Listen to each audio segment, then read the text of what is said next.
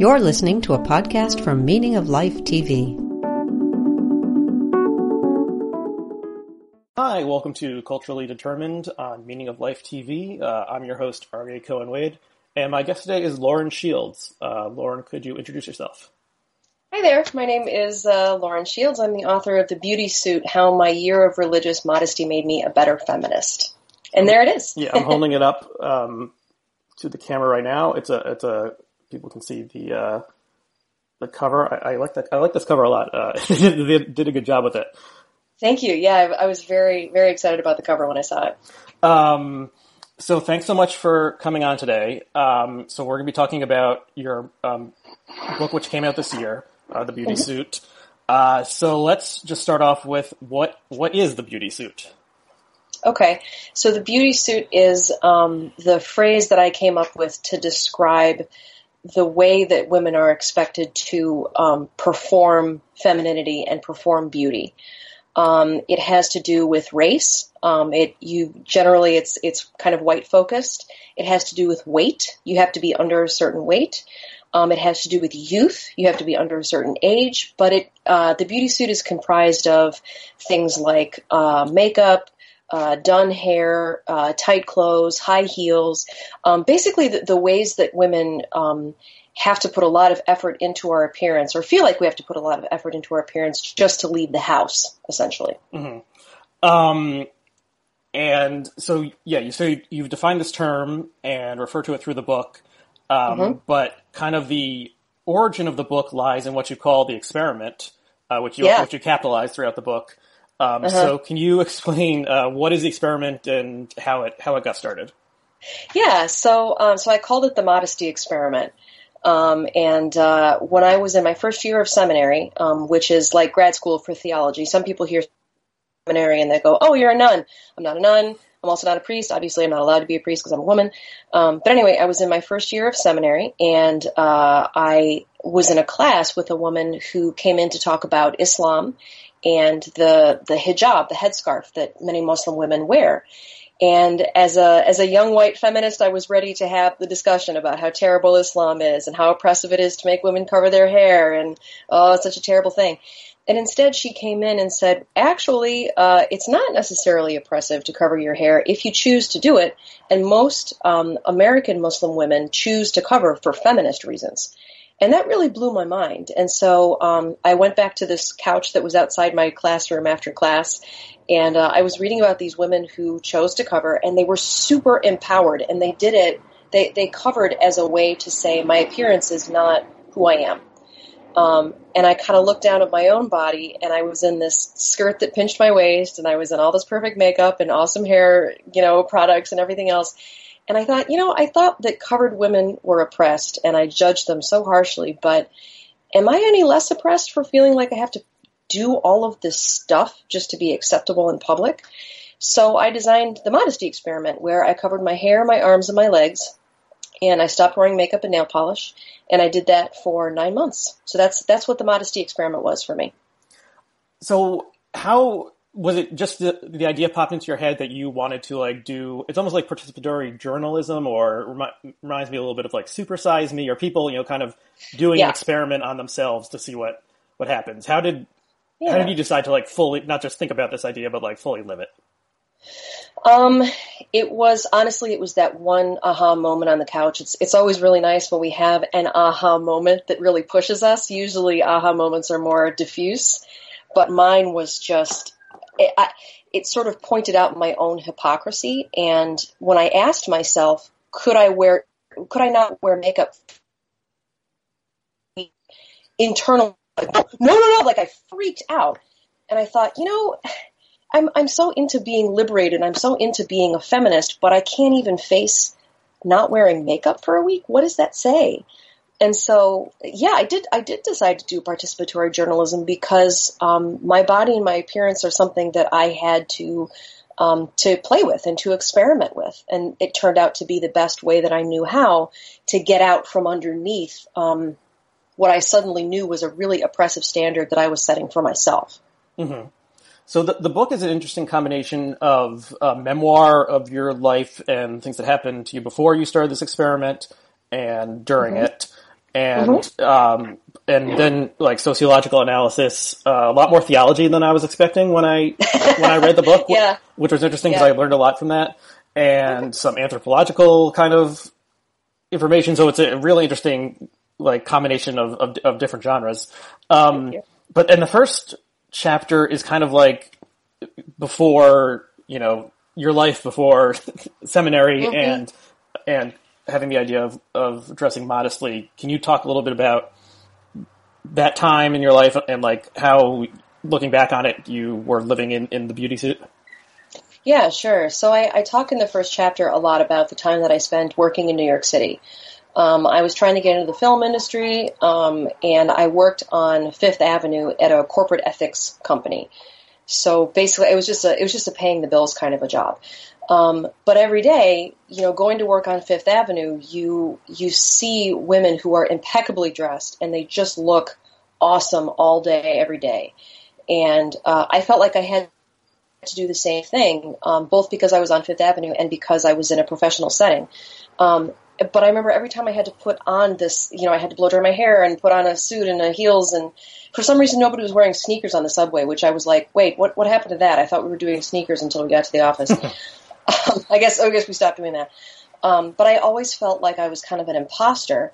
But at the same time, um, sort of deep in my bones, um, even when I wasn't wearing the corporate suit, um, I staked a lot of my relevance on my ability to wear the beauty suit well.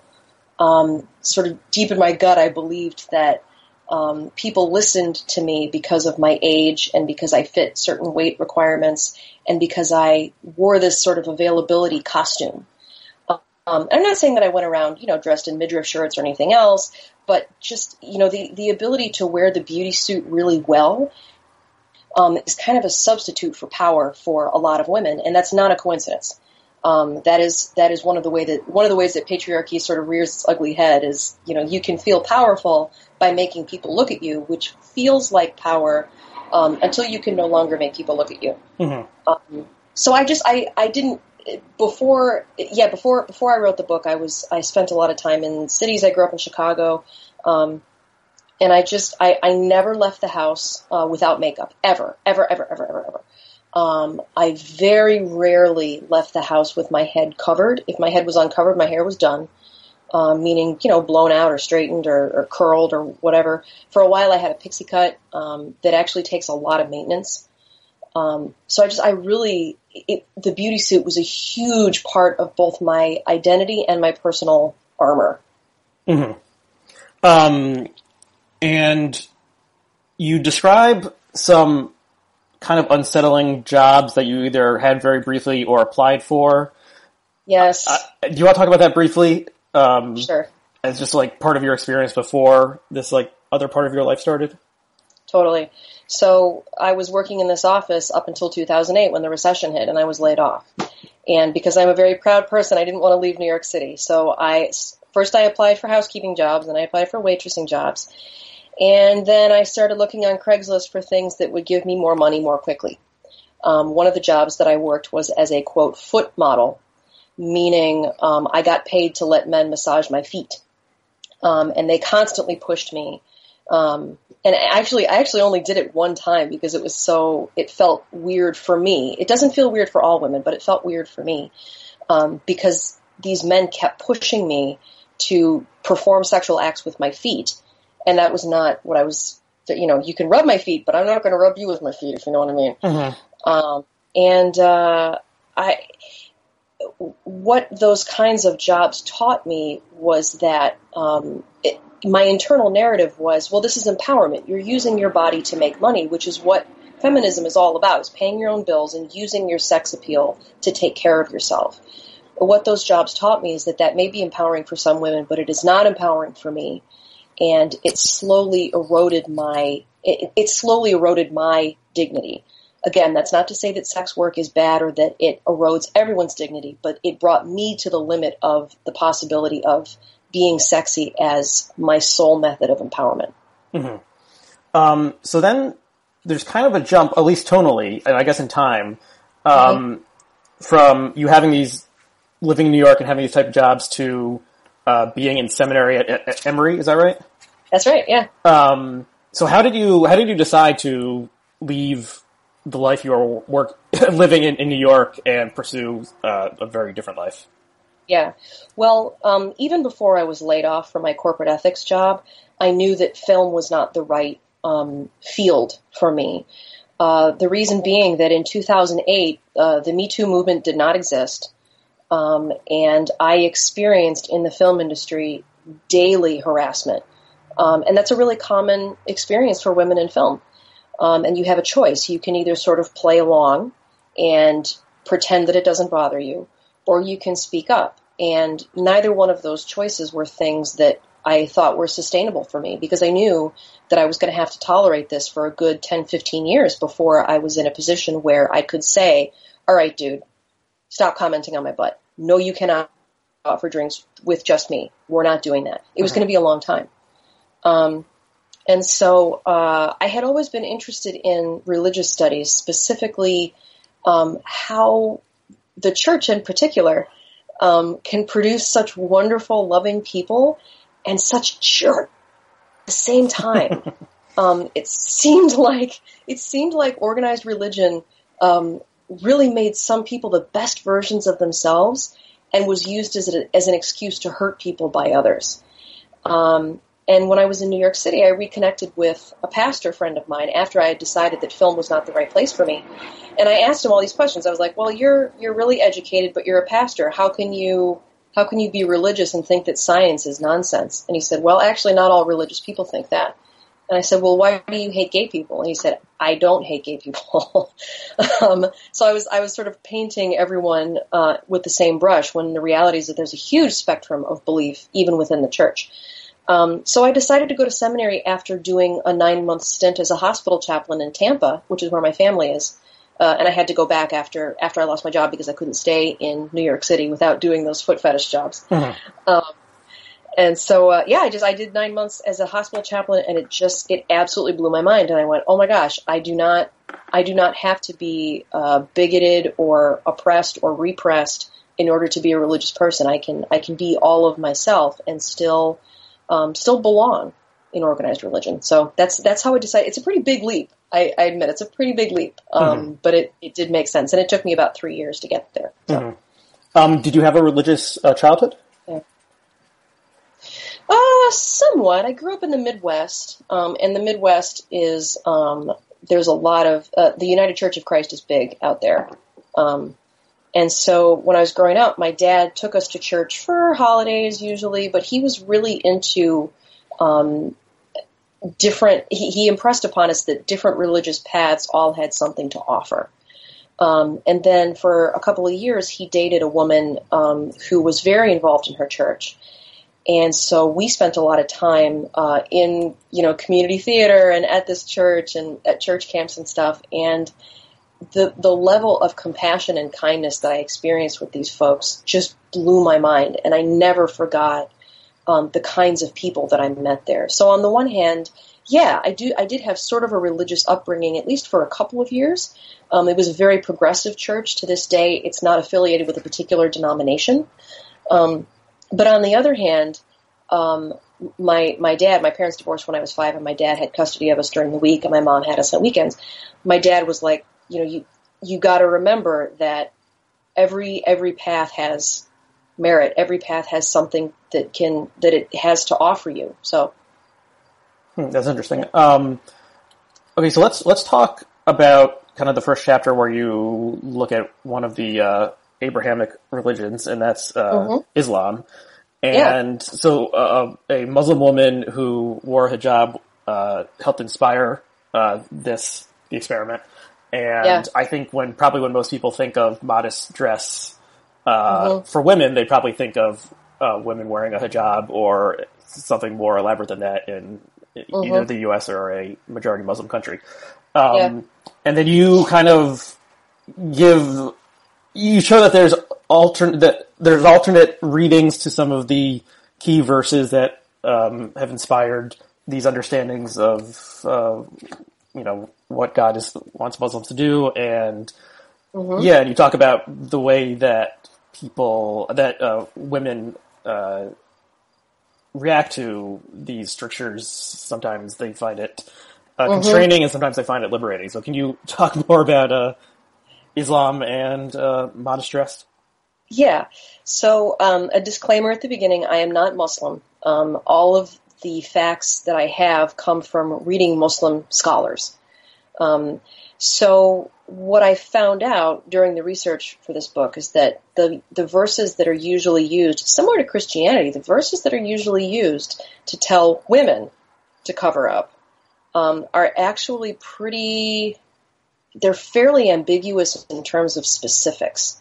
Um, uh, there's one verse that says something like, uh, "Draw your women, draw your scarves over your bosoms in order to be, or, or over your chest in order to be recognized as a decent woman."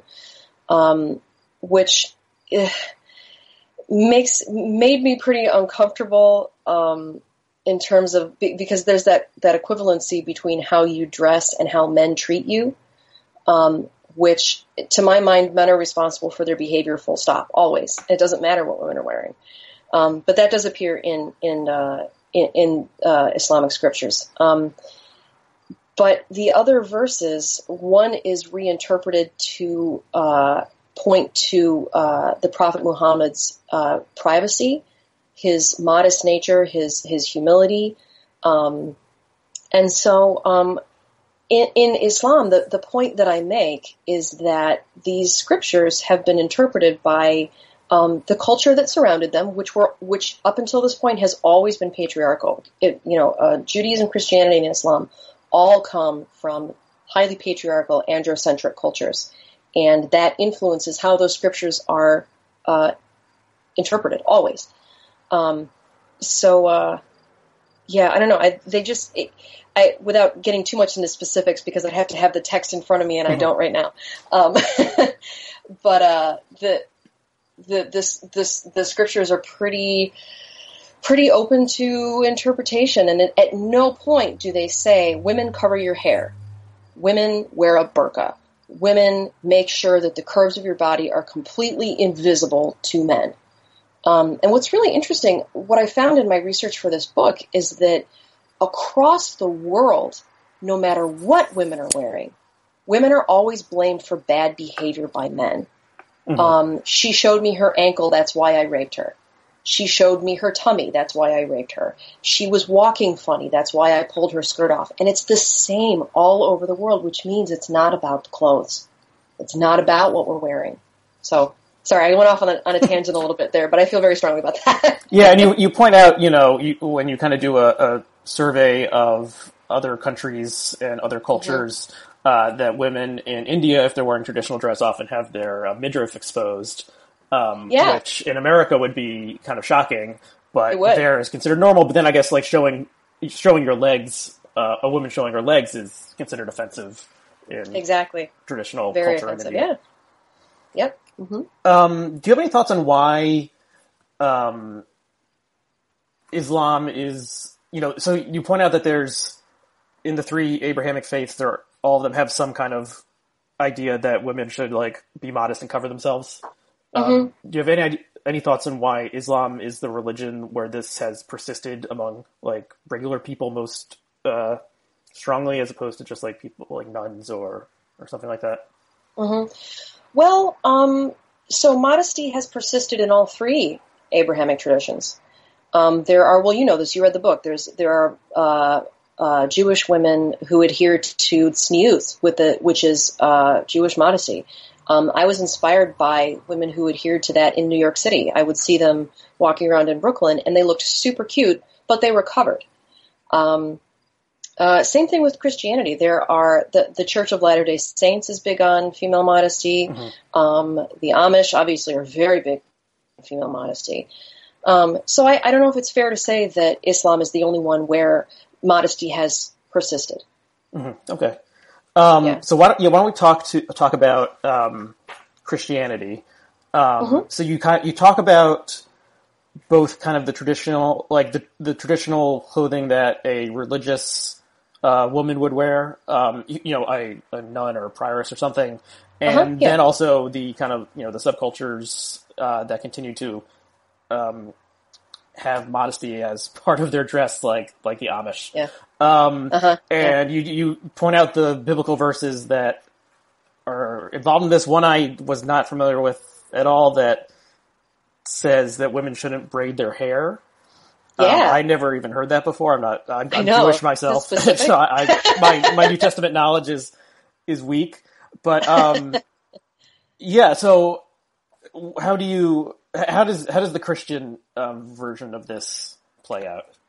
Yeah. So the Christian version, first of all, it's worth saying that Jesus almost never talked about sex. He talked about money a lot, a lot, but he never said, um, women cover your bosoms, women cover your hair. What he said was, men, if you look at a woman with lust in your eye, pluck out your eye. Uh, and for some reason, that's never quoted. uh, I wonder why. um, Rarely enforced or performed, I would assume. Yes, yes, yeah. Um, but uh, but Paul, the disciple Paul, who um, apostle, excuse me, apostle. He was not a disciple, he was apostle.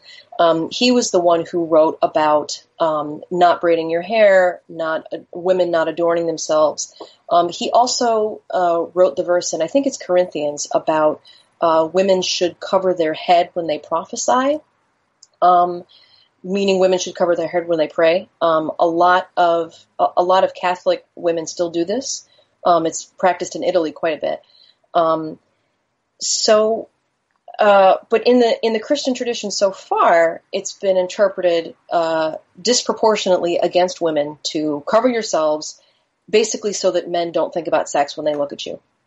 Um, and but the way I reinterpret it, and the way it's it's really easy to reinterpret it as, is um, don't engage in conspicuous consumption. Don't um, don't over don't don't wear a bunch of gold and silver. Don't spend a ton of time doing your hair. Don't you know just don't don't be conspicuously wealthy because that's not that's not what God wants from you, and that's that's not what followers of Jesus do. Um, that said, Paul, I mean, so that that's another way to interpret the modesty um, modesty guidelines, um, and that would apply to both men and women. Um, but uh, for me, the the argument is kind of weird because Paul himself had a very strong conversion experience, but the dude never met Jesus. He's not Jesus. He's a guy who is following Jesus as closely and as ardently as he possibly can.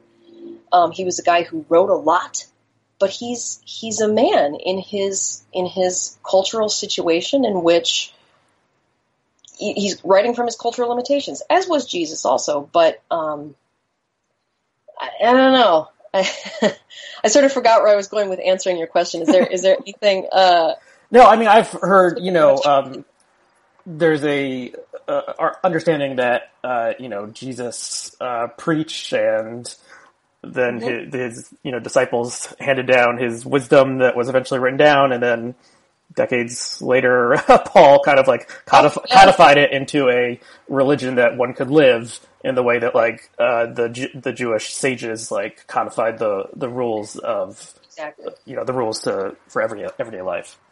Yeah. Exactly. Exactly. Um, so let's talk a little bit about um, the Amish, um, which you explore their lifestyle. And I guess what's what's striking about them is that you know they uh, you know everyone knows they reject the modern world in most ways and most most modern technology and uh, some you know they don't have zippers on their clothing. I think at least and so you know things like this. Yeah. So it's it's different from the way uh, the like uh, traditional Muslim would observe their uh, you know the rules of their of their faith, um, where it's it, usually they'll accept accept modernity instead of reject it, and kind of the you know the the the women in America who dress very very- or are Christian and dress very very traditionally and cover their heads also have this whole other like withdrawal from from contemporary society in, in most ways. I've seen Yes. Amish people play Amish girls playing uh, volleyball um, at a, uh, at a Yeah. kind of uh, community event I went to once. But um, so they don't you know they don't reject everything, but mostly they're withdrawing from from modern society. Uh-huh. Uh-huh. So do- yeah, do, do you see any difference there with um, people who have this just like radically different lifestyle? Um, any difference uh, versus like a, a, a um, American Muslim who dresses one way but engages in all the other things that a American um, oh, Christian yeah. would. Yeah, so so uh, a, a modestly dressed Muslim, let's say uh, an American Muslim woman who wears a hijab, she doesn't, like you said, she doesn't disengage from popular culture. Um, that, that's not, or she might a little bit, but that's not one of her uh, reasons for dressing differently than main, mainstream America. Um, she she covers her hair. A lot of a lot of them cover their hair again for feminist reasons, but also because they want to be visibly Muslim. They want to be recognized as faithful women. Um, for Amish folks, uh, their their big sort of edict is anything that comes from uh, the outside world, anything that comes from non-Amish culture, is to be viewed with suspicion. Um, so they take every single thing from uh, the surrounding culture and examine whether or not they want to accept it. Um, that means that I didn't know this that it's not that Amish people dress in um, what they wore in the 1700s. They dress in partially what they wore in the 1700s, but also what they wore in the 1800s and the 1900s. They take individual elements of dress and adopt them or not based on what their particular community feels, whether they feel that item of dress um, aligns with their beliefs. And different Amish communities, if, if you've seen them in events, you know that different Amish communities um, all dress uh, differently from the mainstream, but they all dress differently from each other as well. Um, some of them will wear those transparent bonnets. Others think they're you you should absolutely should not wear those. Um, so I think that the difference between a covered Muslim and an Amish person is that a covered Muslim um, strives to move within the mainstream culture while covered, whereas an Amish person is like, I have no interest in mainstream culture whatsoever. Mm-hmm. Um, so let's talk a little bit about Orthodox uh, Judaism um, which is the Abrahamic faith that I'm most familiar with of the three. Um, yeah. so, yeah, so this, that, and you combine the chapter with this with um, about, talking about technology as well, which is interesting. Maybe we can talk about that also. Um, so I have um, some some of my uh, first cousins uh, who live in Israel um, have were raised secular, but um, became ultra orthodox, and uh, one of them in particular probably dress dresses today very very similar to the way you dressed in the modesty experiment of long skirts and sleeves to the wrist and like a head wrap, you know, covering her covering her hair. Um, yeah. And I don't know the the. Well, what are your thoughts on the place of dress in um, in uh, among very religious Jewish people, Jewish women? Um, I, I don't I don't think I can I can comment on the um, whether or not they should be dressing that way. Is that, is that what you're asking? No, just like how does it how does it I mean what differences do you see in some of the other faiths that you cover or how do you do you think it's mm-hmm. unique in one way? I mean one one thing that is different is that some ultra orthodox women wear wigs instead mm-hmm. of you know a uh, traditional head covering, and yeah. the wig might be like a very close approximation of what their actual hair looks like. So right. it's, it's, it's a right. weird. There's a it's stranger than than just yeah. wearing a head wrap. Yeah, I. It's amazing how often people comment about that because it's like, okay, well, if you're covering your hair because your hair is erva, meaning it's an erotic stimulus, but then you're putting a different erva on top of your head, how is that?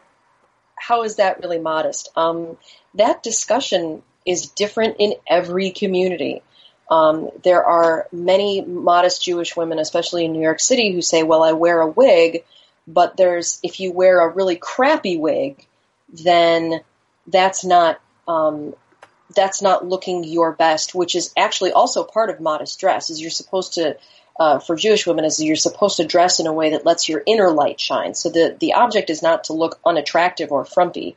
The object is to look polished, but with a very strong boundary between yourself and the outside world. There's a big emphasis on privacy among uh, modest Jewish women, which is why I tie it to technology.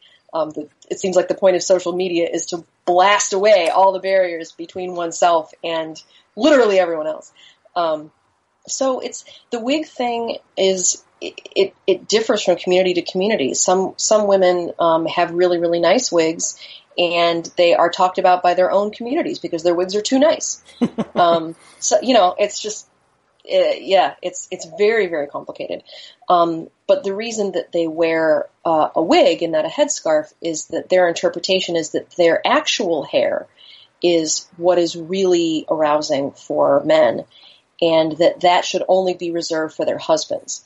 Um, Jewish women who observe tzniut generally um, cover after only after marriage. So you can tell a married woman because her hair is covered, and an unmarried woman because her hair is uncovered. Um, and again, that has to do with uh, only my husband gets to see my head, only my husband gets to see my hair. Um, so it's it's very it's very interesting, and in keeping with the oldest Abrahamic tradition, it is also the most variably interpreted because I've had you know eight thousand years to to engage with it as opposed to two thousand for Christians or fifteen hundred for Muslims. Yeah, my kind of lay Jewish person understanding, and you know, I was raised in conservative Judaism, which is kind of like the middle ground in America between uh-huh. Reform and Orthodox. Um, was that you know, like there's, there, Judaism is like a lot of rules, but then the rabbis also have figured out like the exception to the rule. So like there's yep. a rule of there's all these rules. I think there's like 36 maybe of things you're not supposed to do on the Sabbath. Um, uh-huh. But then there are all these exceptions, and then people figured out that it'd be okay if you pay a non-Jewish person to do some of this stuff for you yeah. uh, on the weekends. That's called a Sabbath goy. I, I, probably I don't know if it really uh-huh. exists anymore, um, but it existed at one point. And yeah, so then yeah. The, the, so people were like, okay, can't we can't display our hair to men in public? But wait, if we put this other thing on, it's not really our hair. So right. it's like a legal, yeah. uh, you know, like Judaism has like a long legalistic tradition. So I kind of see it as oh, like, yeah. here's the, you know, here's the loophole, and we'll like go on living our lives, you know, through, yeah. through the loophole. Yeah, I uh, I have a Jewish friend who likes to tell me that if you ask five rabbis for an opinion, you get six opinions. Right. So you know, yeah. Um, okay, so let's talk about technology and social media and mm how that has changed, you know, really just in like the last 10 years or so, because so many of these things are, are new, um, how that has changed how women, uh, are pressured to present themselves. Yeah. So before social media, women um, self-objectified as a method of empowerment, meaning they wore the beauty suit um, as a way to feel visible. Um, it encourages women to think of ourselves as objects with the advent of social media and the internet in general, um, we are encouraged to see ourselves, men and women, but especially women, because the phenomenon already existed when social media showed up. Um, we're even more encouraged to see ourselves almost as brands. Um, we have we can take pictures of ourselves um, that are very curated. We can make sure that, like the way that you look at yourself in the mirror, where you kind of suck in your tummy and there's a certain angle, and you're like, "Yeah, I look good." Now you can do that in front of everybody, and you're expected to. Um, there are filters where you can make your skin clearer or make it look like you're wearing makeup. And so seeing yourself on a screen naturally makes you see yourself as a thing. And the better you are on social media at seeing yourself as a thing, both with photography and with whatever you say online, um, the more sort of social currency you have. So social media has kind of punched the gas on this idea that you can, that as a woman, your worth lies in your um, objecthood to other people. So. Yeah, and um, it uh, you know there's there's some positive effects from social media, but it's, it's starting to seem like more more the negative outweighs the positive. Isn't it? it? It was fun, and now it's kind of a nightmare. so we won't we won't talk about the president, but um, just like you know, you, so there's all these apps that let you manipulate, like in a Photoshop like way, but very simply manipulate a, a selfie that you just took. And um, there was an article in the New Yorker within the last year or so about how these are really, really popular in, in China, especially. And it's mm-hmm. just like you know, you just like don't post a selfie that hasn't been like highly edited by one of these apps that can yeah. change how your face looks and make it, you know, conform to the like the beauty stereotypes of Chinese culture. Um, yeah. and then there's also just like the, always yeah it's like the all you're always on you're always like expected to be doing something and you're Right. you know some there are people who we all have friends who are like everything they do they post to facebook every event they go to they, post Yes. and then uh you know other people get tagged in it and you feel pressure to be like Yes, to, to be you're like I don't want to participate. Oh, yeah to be Yeah. you know memorialized for for posterity um yeah, yeah and it, it, And- it it seems like this is much har- harsher on on women for, than than men it is. I, I would say. I mean, I'm, I have never been a man, so I don't know, but it, it kind of is. And you, you start to see your own life as a product for consumption. You, you'll be out in the park walking and be like, I should Instagram this. Should you? Or can you just like enjoy the moment? And but it's really hard to resist that urge because when other people like our photos and when other people pay attention to us, we get a dopamine hit. Mm-hmm. Like it feels good to have attention, and it's really hard to control that desire to want to be seen as beautiful, not only by the people who know us, but by total strangers. hmm It's fun, but it's but it's soul sucking really quickly, and it and it it uh, it, it it demolishes our self concept uh, as someone who exists when people are not looking at us. You know? Um, so related to like the selfie is something I've been wondering about for a while, but haven't expressed for fear that someone would say I'm offending offending people. But I'll just say I'll just say it here now. So it seems like the makeup trends of the past couple of years Mhm. are are kind of like uh, made for the selfie and not the real world. And there's, there's Mhm. been like this explosion of uh, Yeah. and like Kim Kardashian, who you talk about in the book, has led it in some ways uh, explosion of uh, like beauty bloggers and YouTube uh, people who only uh, you know who do makeup, and so, some of these are um, young men in addition to young women, um, and and yeah, so you it's like and sometimes I, I see these things like retweeted onto my timeline of like these like rainbow like eyeshadow concoctions that must have taken like hours and hours, and like no one would have done this just for like themselves and walking around that day. Like you would only like put so much effort into your eyeshadow if you were going to take a photo of it and then post it to Instagram and hope it went viral or whatever. So yeah, it just seems like I don't know if any if this is this probably is not an original thought, but like the social media and selfies have like created this environment in which like a really exaggerated makeup on women mostly um, is is become really popular. But then if when I see someone out in the world who has like this really exaggerated makeup on, it's kind of like you know too it's it's too much. Maybe it would look good on Instagram, but but not in real life. And it's like you know we're living more in social media than in the real world. Yeah. Yeah, no, I don't I don't think that's offensive. Um I I have noticed I've noticed something like that too. Now, I should say before I talk about that that um before I did the modesty experiment and even today, um when I'm having a crappy day, getting really made up kind of gives me a boost. Mhm. Um being able to look in the mirror and be like, "Yeah, all right. Okay. I can wear the suit. All right, I'm good." Um but at the same time like um I've noticed it too where uh contouring is a thing um, which looks really nice when you take a picture.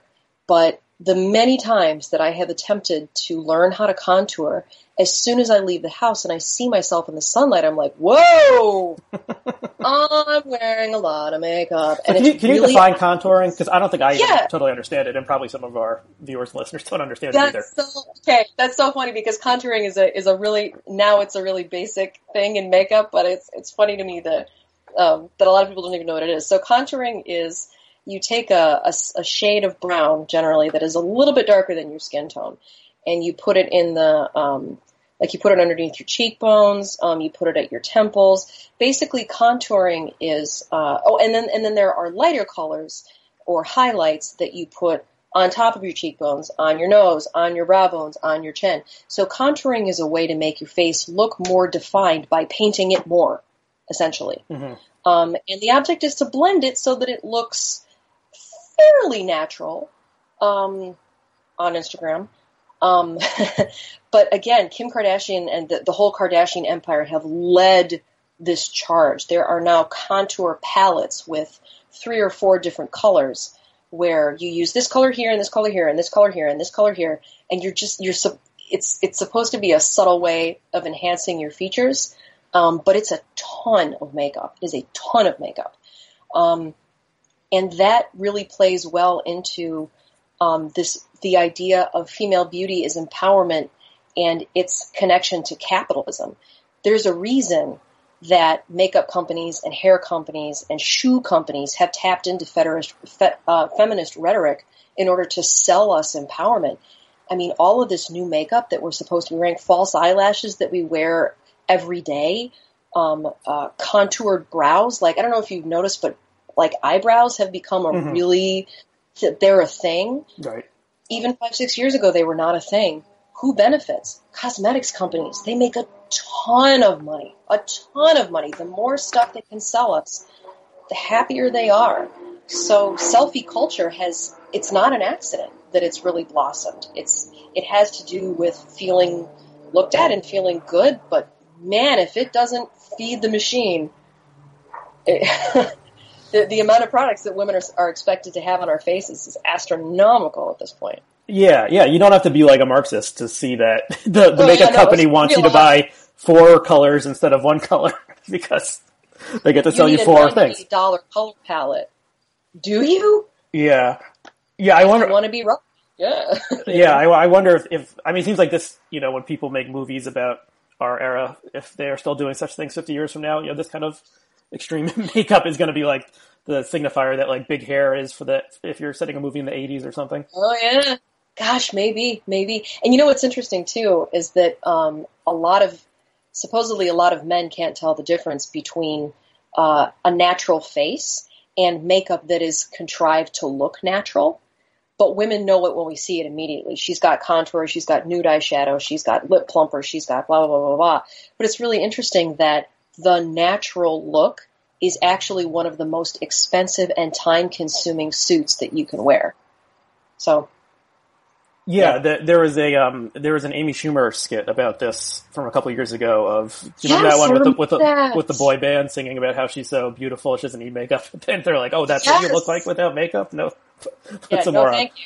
Yeah, yeah, yeah, yeah. I remember that, and I, I remember feeling so validated when I saw that. I was like, "Oh, it's not just me." Okay, all right, great. Yeah. Um. So a related question I have is about um, skincare mm-hmm. uh, which seems to have kind of blossomed just in the past couple years as like a new a new a new thing that women can do in like a very focused and intense way uh, yeah. that men are like I guess probably the, the companies, the skincare companies would like men to start buying this stuff as well, but uh, it's, it's, it's really like a female focused thing now. Um, yeah, I see. And then there there's been somewhat of a backlash to it. Uh, there was an article in the outline um, that we'll link to that came out like six months ago that was making the anti skincare case, saying like, you know, humans existed for hundreds of thousands of years without putting yeah. these chemicals on our faces, and we were more or less fine. and then there was a backlash to the backlash of women saying like, no, like I feel like this really helps me in my life. And okay, so, so do you have any well, thoughts on the on the skincare trend? Yeah, I mean, I, I would have to do more research to know if skincare really is more of a trend now than it used to be. Um, I know that I am very familiar with the sense of panic that I have around uh, aging, uh, skin dullness. Um, I recently, somebody told me recently that I have redness around here, and it just blew my mind. I was like, ah, ah oh, I have to fix it, I have to fix it. but I don't though. I mean, like you said, humans have been procreating for millennia without perfect skin, you know, and without contour. Um, I think the reason that skincare um, is so easy to push on women and not men is again, women are told again and again and again and again and again that our relevance is based on the way that we look. If we do not look a certain way, then we will not be listened to. Um, that looking a certain way is a prerequisite for being seen. Um, that has to do with aging. I know, excuse me, a lot of my female friends who are over 50, and you, you can look this up on the internet too, they say that once you pass a certain age, people stop seeing you. It's like you don't exist as a woman. That is terrifying. That means the last half of my life, no one is going to see me. So, or at least I'm going to feel like nobody sees me. So it's very easy to sell me skincare products that promise me that that's not going to happen. Mm-hmm. Um, so yeah, I think I think it works really well on women because uh, you know with, with any social movement, there's always a backlash, and as as women are getting more empowered, the backlash is subtle, but it's there, which is yeah, okay, you're empowered, but are you hot? Nobody cares if you're empowered if you're fat, for example. Mm-hmm. Um, you know, ask Roxane Gay about that one. So, um, so that that reminds me of um, being seen and not being seen. You you talk a little bit about that about that aspect of when you were doing the experiment of how people would treat you or ignore you. Mm-hmm. Yep. Um, that's really interesting. So initially I was like, oh my god, all my fears have been confirmed. I am secretly ugly, and the beauty suit is the only reason that I have any worth. But then as I as I got more comfortable and as I observed more, um, what I noticed was that a certain kind of person did not see me. The kind of people that always saw me before, which was sort of young white middle class bros, um, they didn't see me. Um, men of color saw me um, they complimented me on my headscarf all the time, whereas white guys were like, I don't know what's going on in your head, so I'm just not going to look at you. they really don't know what to do with me. Um, now the theory that I have is that the beauty suit is a kind of signifier that you're participating in popular culture. You're saying, yes, I am spending time um, wearing what the dominant culture tells me I'm supposed to wear, so I want people who benefit from the dominant culture to pay attention to me. Um, so it's more of a it's it's more of a, a, cultural signifier and an availability costume than it is um, a reflection of actual attractiveness. But yeah, the the guys who usually saw me before didn't see me anymore because I wasn't I wasn't wearing the availability costume anymore. Mm-hmm. Um, yeah, that's really interesting. Um, so, uh, do you have any thoughts on your book and cultural appropriation regarding fashion?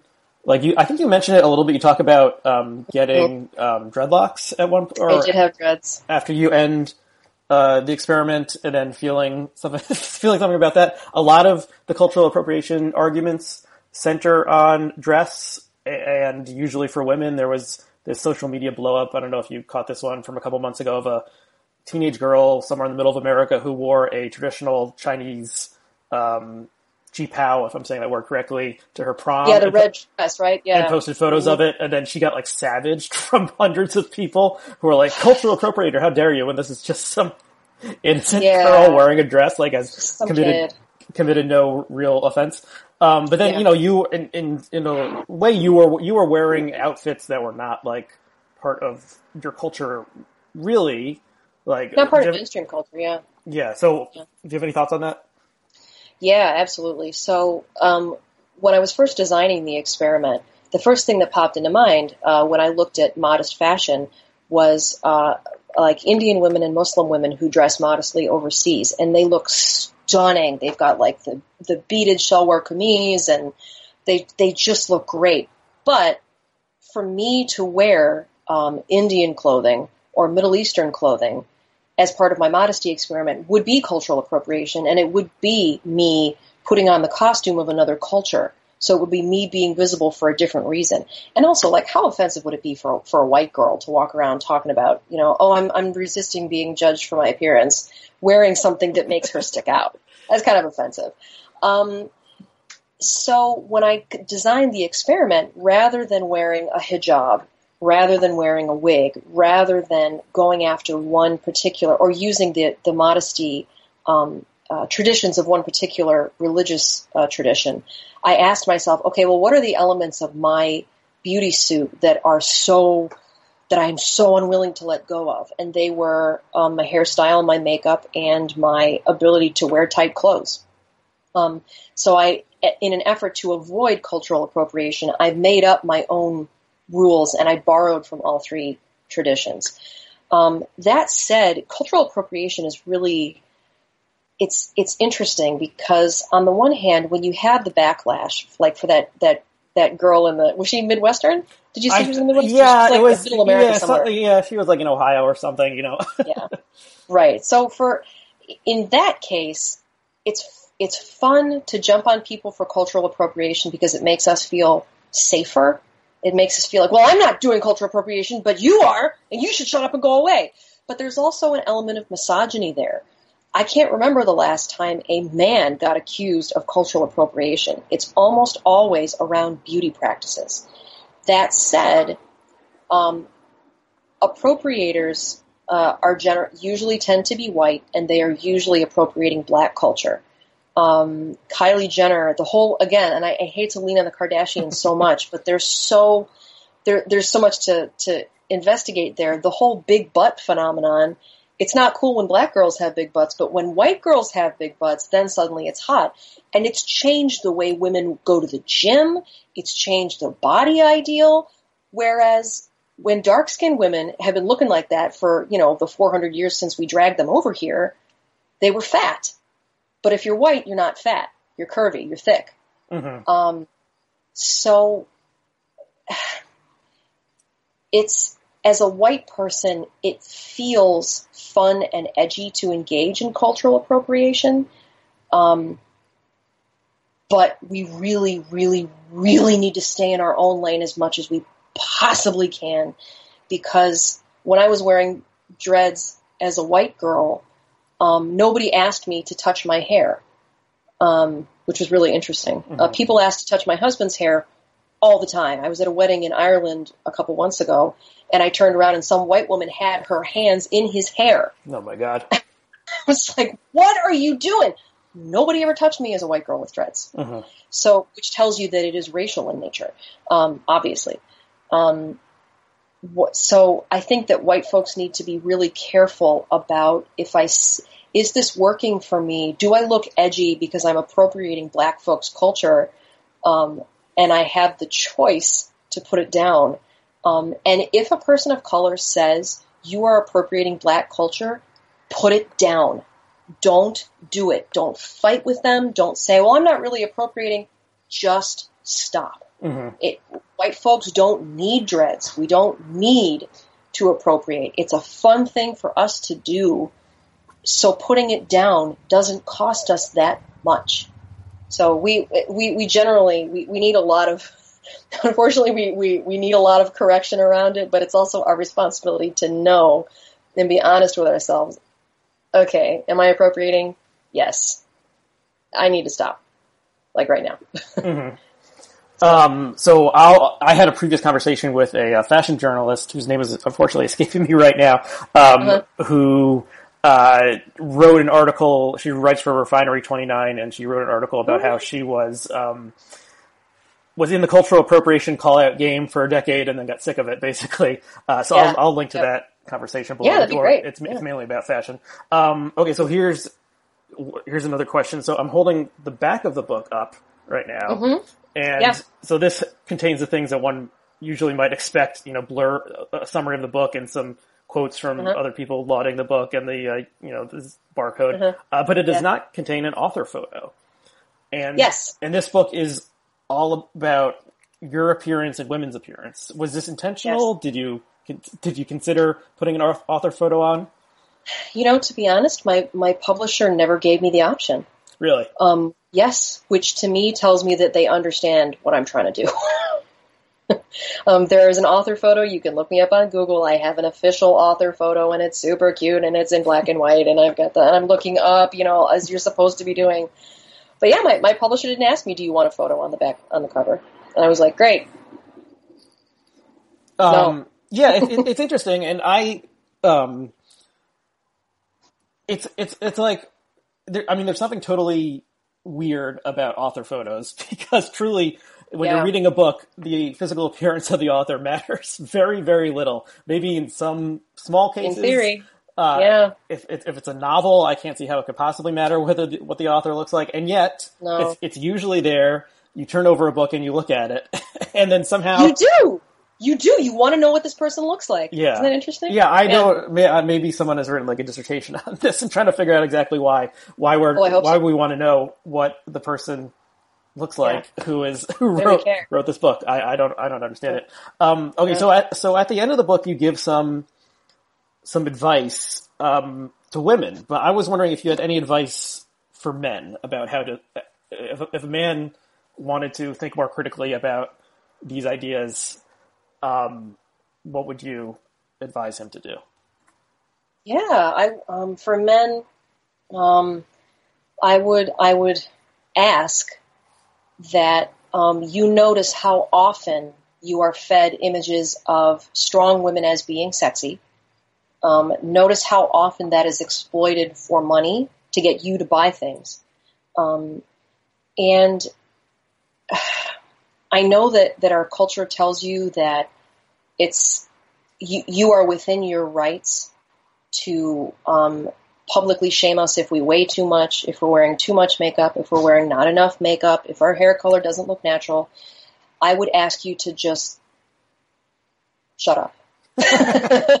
I'm sorry. It's just it, it you know it, it hurts us. It it is damaging to not only to the woman that you direct it to, but for every woman who hears it and sees it. Um, and you know it's not it's not crucial to your existence that you vocalize your judgments of us. You know, y'all got lots of cool stuff to do. You don't need to be saying that stuff. You do. We, we, we all do, but y'all have better ways to spend your time. Just resist the urge to publicly shame a woman or even, yeah, just to publicly shame a woman based on her appearance. Um, and, and remember that you're being manipulated into doing that. You're being encouraged to grade us, you know, based on how we look. And that just has to do with getting you to buy more stuff and getting you to feel powerful so that you spend money. Mhm. So, Um, yeah, I, I wonder. I mean, we're kind of we're obviously in a cultural change right now that we'll have to see whether it's like a major cultural change or a minor one related to Me Too and Yeah. sexual harassment and sexual assault and men and women in the workplace and sure, sure. stuff like that. So I, this seems like it could be part of it. Um, of just I think so. yeah, men trying to judge women less on their appearance is certainly not um, Mhm. screaming at them on the street about uh, the way they look. Yes, please don't. Um, oh, there was one question that I probably should have been in the middle of this, my discussion, Okay. but I want to ask you. So um, you first published an article about this in Salon a few years ago, just about uh, the experiment that you did in modesty. Um, what was the reaction to that article like? Oh, it was a nightmare. it was a nightmare. I was expecting two or three people to say, so I, I summarized the modesty experiment. That's all I did.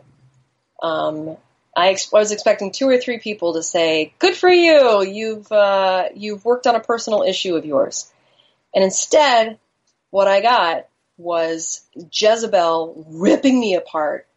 Um, you know, she this experiment misses the point. She's still objectifying herself. I got um, I got hate mail from uh, men and women, um, basically making fun of me for using my appearance to free myself from my attachment to my appearance. To which I was like, I don't know. I, all I have is me to experiment with. That's all I've got. I can't make other people. And it was just, and I got, I got interview requests from Good Morning America, from the Today Show. Um, like it created this huge firestorm, um, which not only was I not prepared for, but I didn't want. Um, and but it, it really it took me a good two years to kind of emotionally recover from being hated by hundreds of strangers suddenly Mhm. for just for saying that I did something different with my life. Um, but when I when I sort of recovered, I realized that all of that vitriol and all of that backlash and all of that interest really proved my point about the power of the beauty suit. If women are so liberated, if we really can wear whatever we want, no one should have cared about what I did. Nobody should have cared. And instead, feminists in particular gave me a gigantic, like, cultural slap across the face. You are not allowed to do this. Which told me, okay, so the beauty suit is just as oppressive as forcing women to cover. It's just as oppressive because I am being culturally punished by my peers for not, for speaking out against the beauty suit. So, yes, that's what it was like for me. It was kind of traumatic. Yeah, wow. Um, but I mean, that must have fueled your both the interest of a publisher and your interest in, you know, do, doing turning this into a full, full book. It did. It did. It's also why it took me so freaking long to write it because I was afraid of the backlash. I was. Mhm. I'm a very sensitive person. I'm. I'm an academic, and I'm a, you know, and I'm a pastor. I'm. I'm very, very sensitive. so it was very hard. But yeah, absolutely. I mean, when it, uh, when publisher, you know, when, when the article came out, people were approaching me going, "Are you writing a book about this?" And I was like, "Uh huh. Yep, I sure am." yeah, what do you want me to, you know, like what do I need to do to get this published? So, which is not to say that I did the experiment to write a book. I wrote a book because I thought that this stuff needed to be said. Um, and and the backlash, like you said, it, it bolstered my idea that okay, this apparently does really need to be said. This does apparently need to be talked about. So, mm-hmm. yeah. Um, so you're you are a pastor now. Um, how mm-hmm. do you approach the beauty suit dilemma in your in, in that role? Um, how do I approach what dilemma? I'm sorry, you broke up for a second. Uh, the you know the dilemma that women face, the uh, the beauty suit dilemma. Oh, so um, I am currently I'm between churches, um, but uh, there is no pastoral job that I go into without saying I wrote a book about feminism and the beauty suit, and uh, this is I, I'm a capital F feminist, so you need to be ready for that. I'm going to talk about it from the pulpit.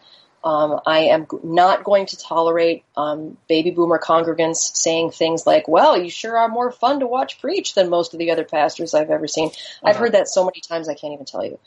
Um, so I approach. Um, there are actually there are a lot of women clergy in progressive churches. There are a lot of women clergy. Um, more than half of seminary graduates are women. Um, so I'm there's not there's not pushback against my being a leader in the church that I've heard. Maybe evangelicals don't like it, but I've never led an evangelical church, so I don't hear it. Um, the pushback that I experience is more subtle sexism. Um, people uh, being talked over in meetings. Um, I have pastor friends whose congregants tell them to wear more or less makeup. Um, the next time I take on a church, uh, or the next time take on a church. It makes me sound like I'm I'm out there wrestling people. Um, next time I accept a, a pastoral position, um, I am going to start off by I, am going to ha- I'm going to speak to the entire congregation and say, okay, here are some of the things that I have heard as a as a female pastor: wear more makeup. I like the way you look when you wear. Um, your skirt is too short. Um, what does your husband think? These are the things that I have heard from congregants. These are sexist things for me to hear. If you say them to me, I will very kindly but very immediately call you out. And please don't take it personally, but this is just what's going to happen. Mm-hmm. Um, so that's that's how I how I how I approach it and how I plan on approaching it in the future. Um, fr- fragility is something that is very often weaponized against me as a female pastor. Um, not my fragility, other people's fragility. They they don't like it when I don't pay attention to them. They don't like it when um, I don't want to talk about my husband with them. Um, so I, I, handle it as best I can, and I'm very upfront about the fact that I, I will not and do not take any BS um, just because I'm a, I'm a woman in a position of, of leadership. Mm-hmm. Which isn't to say it doesn't come towards me. It, it comes at me all the time. It's probably never going to stop in my lifetime, but I will continue to call it out. Mm-hmm. Um, we've gone slightly over an hour. Um, maybe we should wrap it up. Do you have anything else you'd like to say before we end? Uh, no, I don't think so. I think that was uh, I, I, said all of all of the things. okay, cool. Um, so here again is the book cover, um, the beauty suit, how my year of religious modesty made me a better feminist. Uh, Lauren Shields, thank you so much for coming on. Um, a link to the book will be below. Um, I assume you're on Twitter somewhere. I am. I am at uh, underscore modesty exp. Okay, interesting. Um, so, and a link to your Twitter will be below, and anything else uh, mentioned in this episode. So, um, so Lauren, thank you for coming on. Uh, thank you to all our listeners and viewers out there, and uh, we'll see you again next time. Thank you, Aryeh. Before you go, a quick message from the suits at Meaning of Life TV.